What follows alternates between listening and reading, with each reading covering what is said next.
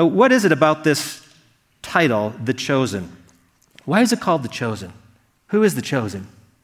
Because in the Bible, actually, a number of people have that title of being God's chosen. It's a very biblical word. But what I do know about chosen is it evokes some emotions within us. Like if you were chosen to be on the team, you were chosen for a part in the musical, or you were chosen for that job, or you were chosen to receive this honor or this scholarship, or you were chosen to be adopted, or you were chosen to marry that man.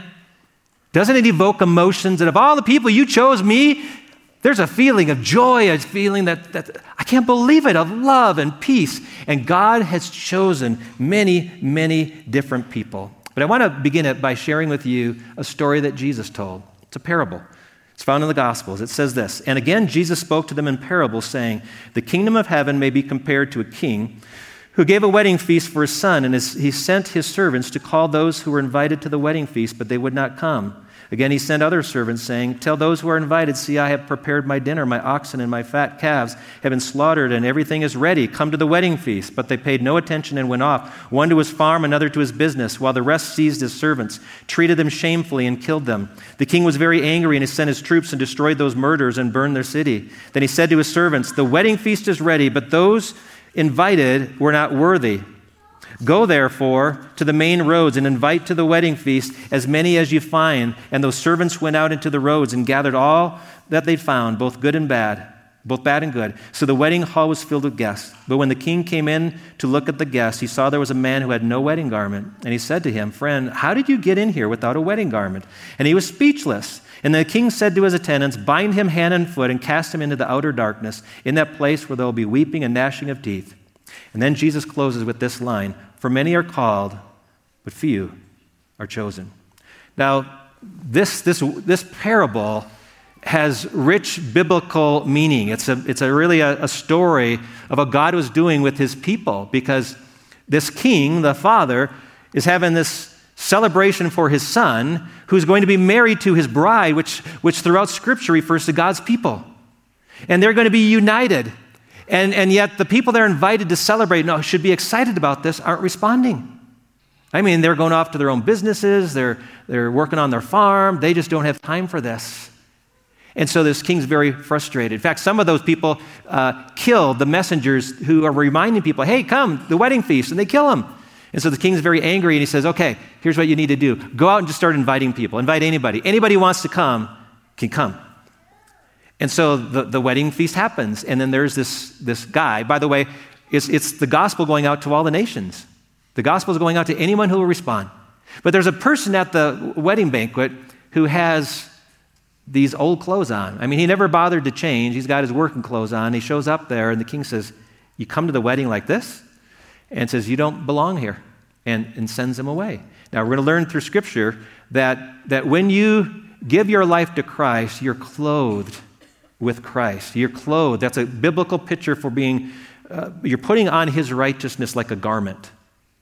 And if we try to come into God's family with our own garments, saying, Here I am, just as I am, I'm a good enough person, I'm a pretty good guy, pretty good girl, and we think we're going to show up in heaven one day, God says, Uh uh-uh. uh.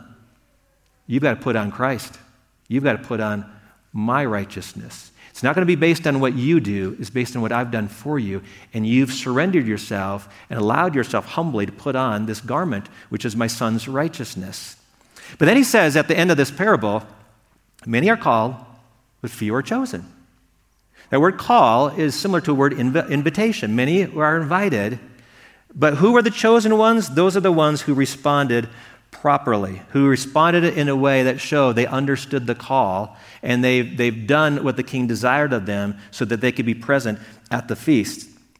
This, um, this word chosen is sometimes translated elected. It's very similar to what we think of when we think of someone being elected. We just inaugurated a new president who was elected, chosen by the people for a role to play, to be president of the United States. And you'll find when you go through the scriptures, and I looked at every verse that had the word chose, uh, chosen in it in scripture and found this pattern to be true over and over again that God chooses people for a reason, for a purpose, for a role to play within his big picture of what he's doing in his kingdom. So we're going to look at a number of instances where God does this um, and ultimately leading to us. So it begins with a guy named Abraham. God chose Abraham to be the father of nations. After Adam and Eve sinned, uh, they were cast out of the garden, and mankind kind of uh, just spiraled into evil. So then God raised up a guy named Noah, and God says, I'm going to I'm going to save you and your family and your spouses, but the rest of the world will be wiped away. And God started over with just these eight people, and you think, okay, now let's do it the right way. Same thing happened. People began to turn away from the God, do things their own way, culminated in this event called the Tower of Babel, where people said, We don't need to submit to God. We're going we're to reach God on our own. And they tried to build this, this thing called a tower, ziggurat, this, this thing that they could ascend with authority. And God said, I called you to spread, fill this earth, be, be fruitful and multiply, and you're rebelling against me. So God confused their languages, so they had to divide and separate. And as they separated, we learn in the book of Deuteronomy that God released them to other powers. But he says, I'm going to take one of these people to be mine. And he began this process of this people that he was going to grow through a man named Abraham. Now, Abraham had a wife named Sarah. They're both very elderly, and, they've never, and they don't have children. But God says, You're going to be the father of many nations. And Nehemiah um, refers to this in his book. Nehemiah is a character we talked about the last few weeks. He says, You are the Lord, the God who chose Abram and brought him out of Ur of the Chaldeans and gave him the name Abraham. Ur of Chaldees was former became Babylon later on. Abraham's father was an idolater. He worshiped false gods, but God says, I'm going to take someone out of his family. I'm going to work with him and show this is my doing, not his. He's not necessarily a real godly man, but I'm going to work in him and his wife, and I'm going to begin this plan of redeeming mankind. And so uh, he had a son, or they had a son, a miracle baby named Isaac. And then Isaac had kids, and one of um, his children was a guy named Jacob. Now, Jacob had this event once when he was wrestling with God. And God, um, God gave him a new name after that night. He says, From now on, you'll be called Israel, one who wrestles with God. So Israel became the name of Jacob. Jacob and Israel are the same. So sometimes you'll, they'll alternate. They'll call him Jacob, sometimes they'll call him Israel. But also, Israel became his family, his sons and their families. So all through the Old Testament, you hear Israel, it's not always talking about that man Jacob, it's talking about his descendants, which were many, many people. In fact, most of the Old Testament is about this people called Israel. God chose Israel, too, to be his treasured people. It says in Deuteronomy God says, You are a people holy to the Lord your God. The Lord your God has chosen you to be a people for his treasured possession. Out of all the peoples who are on the face of the earth, you, I've chosen you. Out of all the people, I'm going to work with you.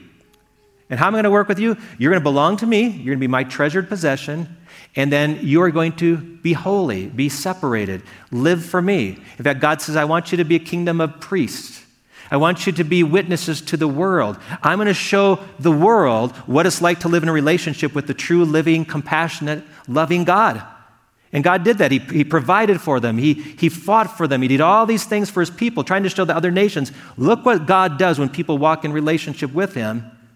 And then his people were to be the agents to spread the word so the other peoples would come into the fold and see how great God truly is. Leave their gods behind and follow their God.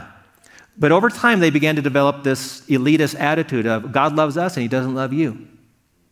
And said in the whole book of Jonah is about that. Jonah couldn't believe God loved this repulsive people called the Ninevites and wouldn't go there. So he, so he went on a ship and got, and the, and, the, and the ship was going over and he got thrown into the water. But, but they didn't love these other nations. Many of the people despised them, thought, saw them as unclean, and refused to be witnesses to those nations. But among those, uh, the nations of Israel, God chose one tribe to be the priestly family. They, they were to construct this tabernacle, this house of worship, and within this tabernacle, the goats were sacrificed. That's right. Goats were sacrificed, or they were let go into the desert. One or the other. They got rid of the goats. And, and, the, and the people that were to be the pastors there, the leaders within the worship. I'm preaching, Steve, so you need to be quiet, okay? Number 12, right down here in the front row, needs to be quiet. Ushers, guardians, would you remove him? So, so, this one group of people, he says, you're going to be different than all the other tribes. You're going to be the priestly tribe.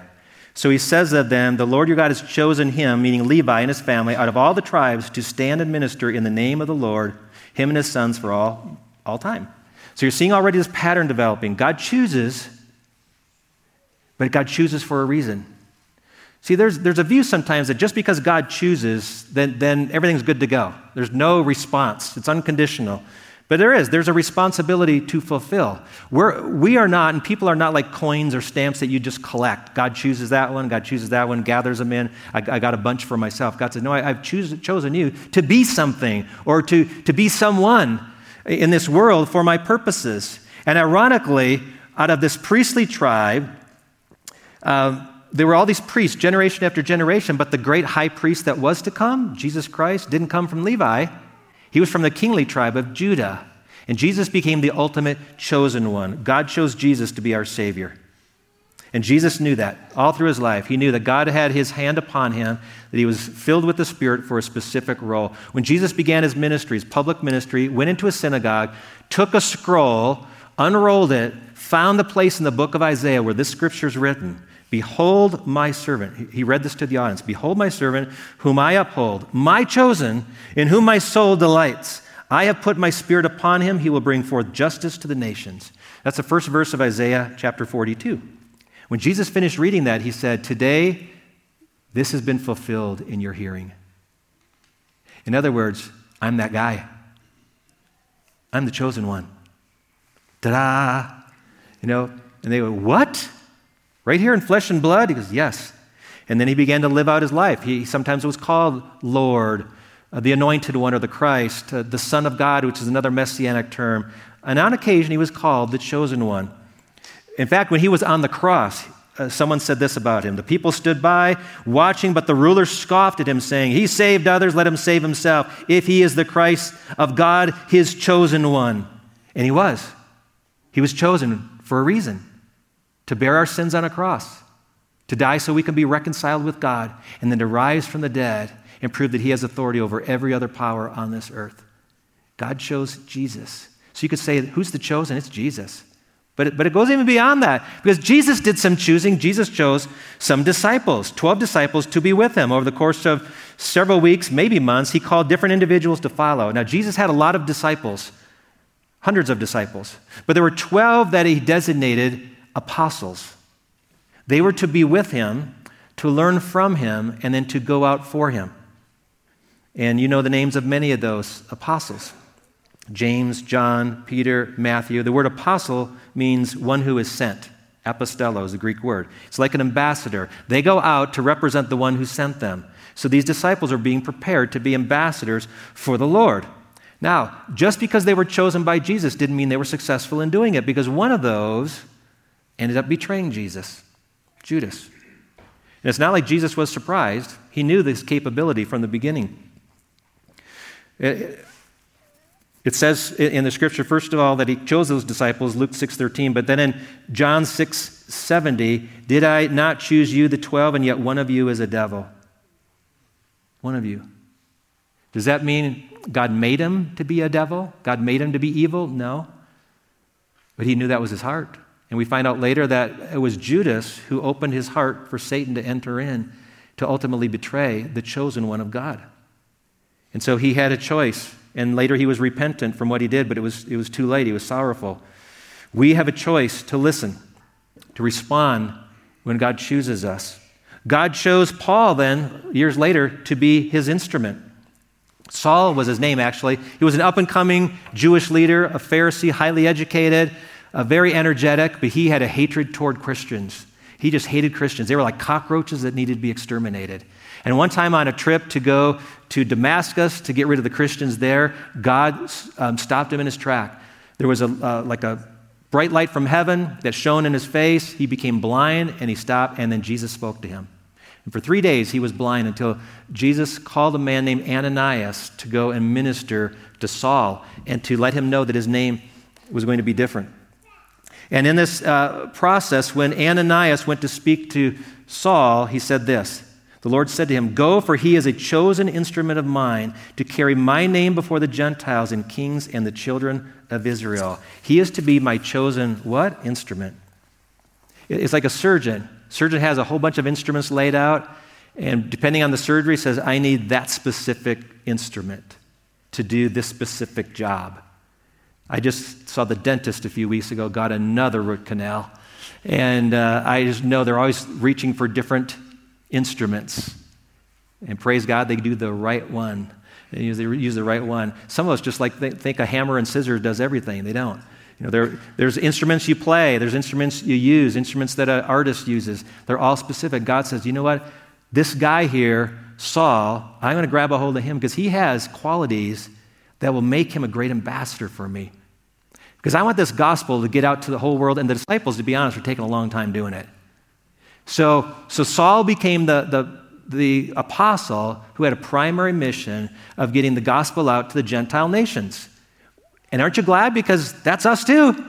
The gospel got out of Israel, got out of Judea and Samaria, got to the ends of the earth, and we have now heard it. It's because of this chosen instrument. God chose Paul. And ultimately, through the gospel that has gone out from people like him, he lets us know that he chooses us because God chose us to be in Christ. Paul wrote in his letter to the Thessalonians For we know, brothers loved by God, that he has chosen you. You. He's chosen you. Because our gospel came to you not only in word, but also in power and the Holy Spirit and with full conviction. See, when, when he preached the gospel, there were people who heard the invitation and responded a, and, and because their hearts were so moved. And they gave their lives to Christ. And Paul said, because of how you responded, of the impact the Holy Spirit made on you, you are chosen. You demonstrated that you are part of his chosen. You surrendered to Jesus, you put on his robe of righteousness. And, and they, God chose them to be in Christ. In, in Ephesians chapter 1, it says, He chose us in Him before the foundation of the world that we should be holy and blameless before Him. God chooses us to be in such a, a, tight relationship with Jesus. We don't just know about Him as a historical figure or someone in the distance, we know Him so intimately, it's called being in Christ. In fact, the Bible says that we're in Christ and Christ is in us. Both.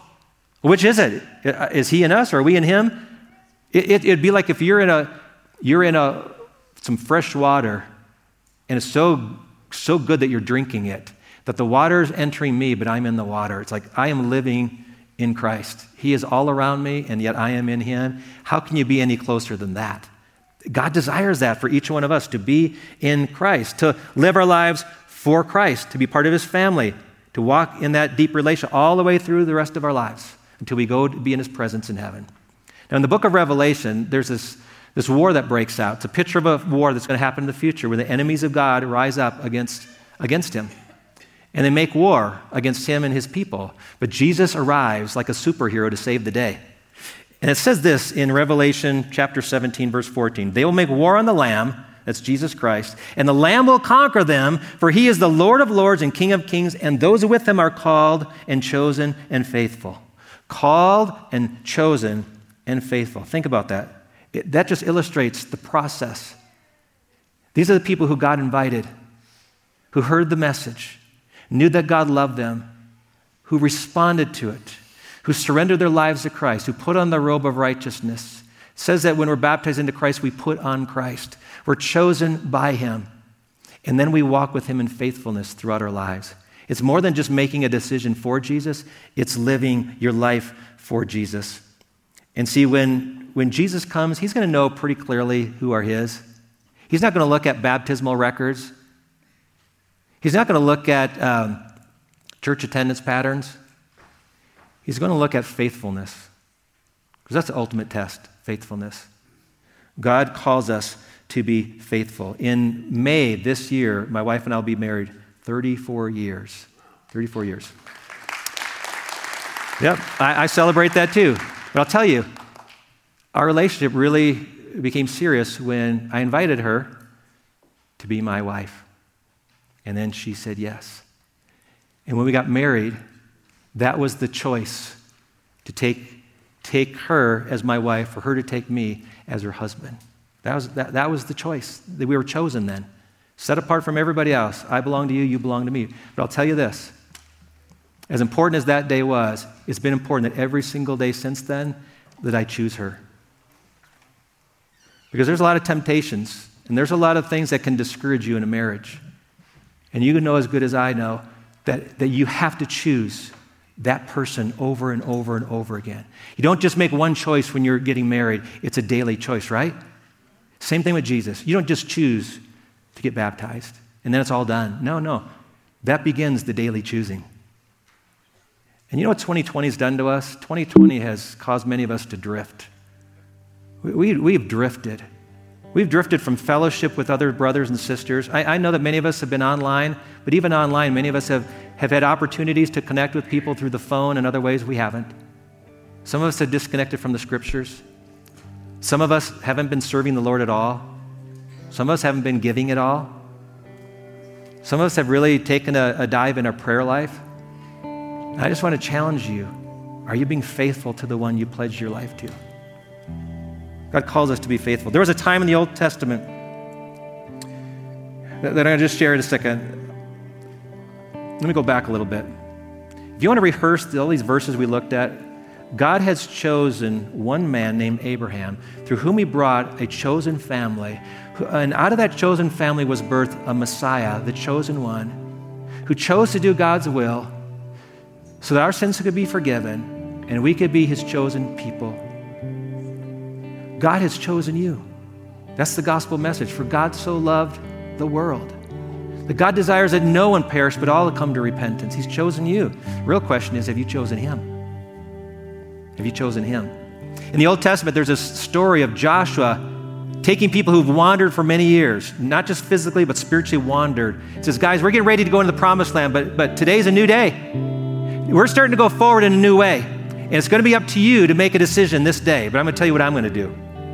He says, If it is evil in your eyes to serve the Lord, choose this day whom you will serve, whether the gods your father served in the region beyond the river, or the gods of the Amorites in whose land you dwell. But as for me and my house, we will serve the Lord. That's my choice, Joshua says. Now, what's your choice? Who are you going to choose? This is a day to draw a line in the sand. When I look forward uh, to where we're going individually, to where we're going as a church, to who I want to be in this country that we live in, and I want to make it known I'm going to live for Jesus. And I urge you to do the same. To make today a day where you just get back. If you've never given your life to Jesus, this is a great day to start. Jesus, from this day forward, I'm going to live for you. I'm going to surrender my life to you. I, I want to have my sins washed away. I want to be clothed with the righteousness of Christ. I want to walk with Jesus.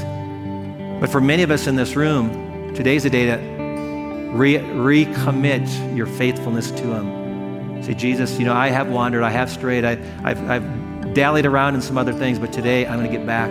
For the next 10 weeks, hopefully beyond that, but for the next 10 weeks, I'm going to be focused on Jesus, to know Him, to love Him more than ever before. Will you do that? I'm going to ask you to stand with me because we're going to, we're going to pray. And here's what I want you to do. We did this Wednesday night. It was very powerful, so I'm going to ask you to join in with us, and you can even do this at home. I'm going to start praying. My commitment to the Lord and, and what I really desire to see for you. But I'm going to ask you to pray with me, and not just in your head, but to call out to the Lord, to even lift your voice up. You can shout it out, you can whisper it out, but let the Lord know this is your desire. If you really desire to choose Jesus today, to live your life for Jesus, to be what in the Chosen shows, have you ever seen the logo for the Chosen? The logo for this series, they never talk about it, is a circle of fish. And there's some fish that are turquoise going the opposite direction. When you choose to follow Jesus, you go against the flow of the culture. You sometimes go against the flow of your family and your friends at school. And it's hard, but it's good, and it's the direction Jesus wants us to go. He says, I've called you to be different. Get used to different. I want you to live for me, to be my people for my purpose and my pleasure. So let's commit ourselves to that this day. Jesus, we love you. Thank you so much for being the chosen one of God, for giving your life for us on the cross. Thank you that you fight for us. Thank you that you've invited every single one of us. Not, sing, not a single person here is unworthy of your grace and goodness. You have invited us to be in your family, to have this intimate relationship with you. We praise you for that, Jesus. We thank you for that. We want to live our lives for you. Forgive us, Father, of the ways we strayed, how we've neglected our faith, how we've wandered, how we've lived in fear and worry. But Lord, we come to you today saying we love Jesus. We want to live our lives for him. We want to know him more. We want to serve him. We want to make a difference in this world for him. So today, Lord, we found a stake in the ground. We're moving forward. We're not going back. 2021 is going to be the year that we could describe in one word, it would be Jesus. And we want to be faithful to you. We pray in Jesus' name. If you agree, would you shout amen? Amen. Amen. Let's sing this song and praise to him.